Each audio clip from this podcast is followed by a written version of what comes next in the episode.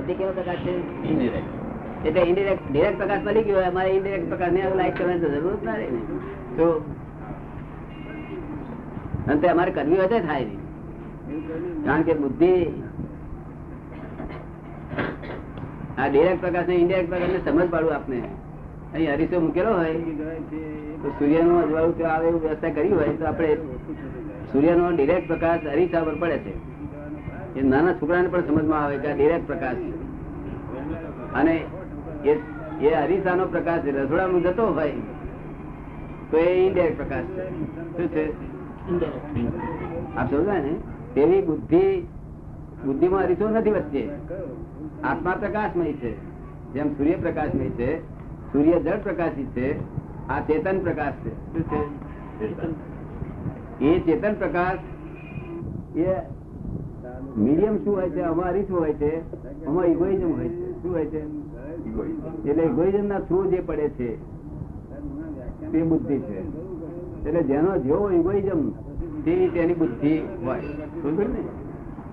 અને અમારે સાથે ડિરેક્ટ પ્રકાર થઈ ઇગોઇઝમ નામે નહીં. ઇગોઇઝમ ખલાસ થઈ ગયેલું શું ખરાબ થઈ ગયેલું દસમી શું ખરાબ થઈ ગયેલું ઇગોઇઝમ ખલાસ થઈ ગયો એટલે બુદ્ધિ હોય ને ઇગોઇઝમ છે ત્યાં સુધી બુદ્ધિ છે. તો આ બુદ્ધ ભગવાન થઈ ગયા, તે બુદ્ધિના લાસ્ટ લેયરમાં હતા. લાસ્ટ લેયર પાસ કર્યો.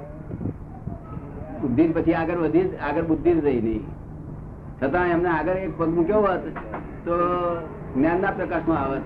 પણ છેવટે આના છેલ્લા લેયરમાં જ રહ્યા પોતે. એટલે બુદ્ધ કહેવાય. શું? બુદ્ધ કહેવાય. આ બુદ્ધ ને અને મહાવીરમાં ફેર શું? બે સમકાલીન છે. કે બુદ્ધ જ્ઞાનમાં ગયા.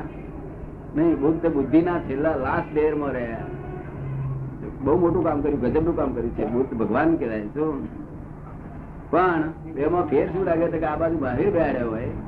આ બાજુ બુદ્ધ બેહાડ્યા હોય? તો એને ઓળખીએ સી રીતે? કે પછી સામે કોઈ પતિઓ આવતો હોય કોઈ મહાન દુઃખી માણસો આવતા હોય તો આ બેને શું થાય? અસર થાય. શું થાય? આપને સમજાયું ને? બેને અસર થાય.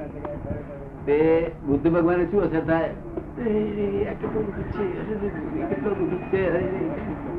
અને મહાવીને એવું ના.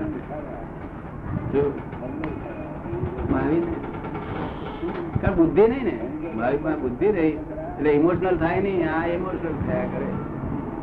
ઇમોશનલ તમે કોઈ ઇમોશનલ થયેલા? શું કહે છે?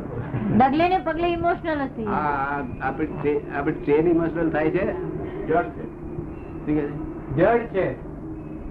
ના જડ શું કહેવાય મોશનમાં જે વસ્તુ મોશન હોય એને જડ કેમ કેમ કરી કહેવાય? એ ઇમોશનલ થઈ જાય. જે મોશનમાં છે ઇમોશનલ થાય. અને જે મોશનમાં છે ઇમોશનલ થાય ઇમોશનલમાં છે મોશનમાં આવી જાય. હવે ઇમોશનમાં રહીએ છીએ.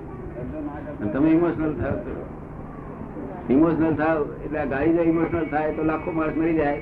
એ રીતે તમે ઇમોશનલ થાવ તો આ શરીરમાં ઇમોશનલ થવાની સાથે લાખો જીવ મરી જાય તમે એક જ ફરી ઇમોશનલ થાય લાખો જીવ અંદર મરી જાય છે. એની જવાબદારી પછી તમારી બોલો હવે સૂક્ષ્મ જવાબદારીઓ ખબર નથી લોકોને. અને બહાર હિંસા ને ત્યાગ કરી બેઠો એટલે છે ને હિંસા કરું છું મારી હિંસા જ છે જગત. અને અમે આ હિંસાના સાગરમાં સંપૂર્ણ અહિંસક છીએ. શું છે? સંપૂર્ણ અહિંસક. તારે સાધુ પૂછતા કે આપના પુસ્તકો પરથી લાગે છે કે આપ જ્ઞાની છો? પણ આપ મોટરોમાં ફરો છો એમને બરોબર વ્યાજબી લાગતું ગાડીઓમાં ફરો છો? એ વ્યાજબી લાગતું નથી. મેં કીધું, "ભાઈ, ગાડીઓમાં ફરું છું એટલું નહીં. હું બૂટ હોઉં પહેરું છું કહ્યું. શું કહ્યું? તમે તો બુટાઈ પહેરતા નથી. કે ભેદ અમને સમજાવો કે છે.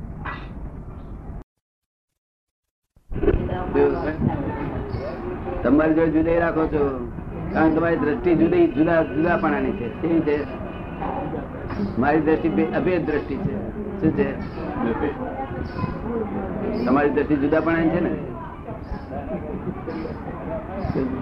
અભેદ છે.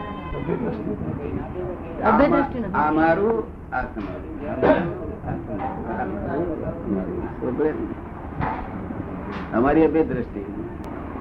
હવે એ દ્રષ્ટિ સાથે એવું ભેદ થઈ જાય છે ભેદ પડે છે. કારણ કે બુદ્ધિ દ્રષ્ટિ ભેદ પડાવે છે. શું કરે છે? બુદ્ધિ દ્રષ્ટિ ભેદ કરાવડાવે છે. કોણ? દ્રષ્ટિભેદ કોણ કરાવે છે? બુદ્ધિ.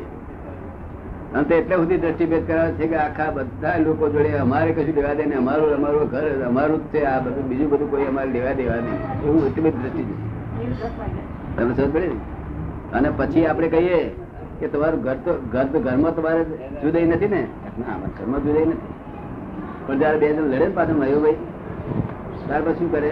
ઘરમાં પાછું બે મયુભાઈ લડે ના લડે કોઈ દાડો? અને કે ના લડે. તારે શું કરે?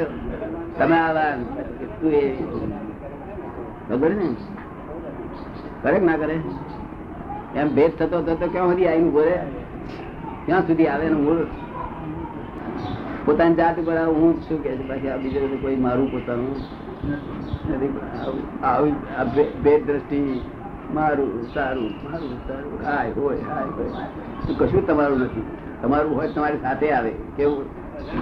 કાયદો એવો છે કે જે તમારી વસ્તુ છે એ તમારી સાથે આવે નિયમથી જ આવે. જે તમારી નથી એ તમારી વસ્તુ સાથે આવવાની નથી માટે નથી જે તમારી તેને મમતા કરીને શું અર્થ છે મિનિંગલેસ જય આપણે હાથમાં આવે ને આપણે આપણે પરમાનન્ટ છે વિનાશી ચીજો પડે નહીં ને આપણને આનો ગુણાકાર જ ના થાય.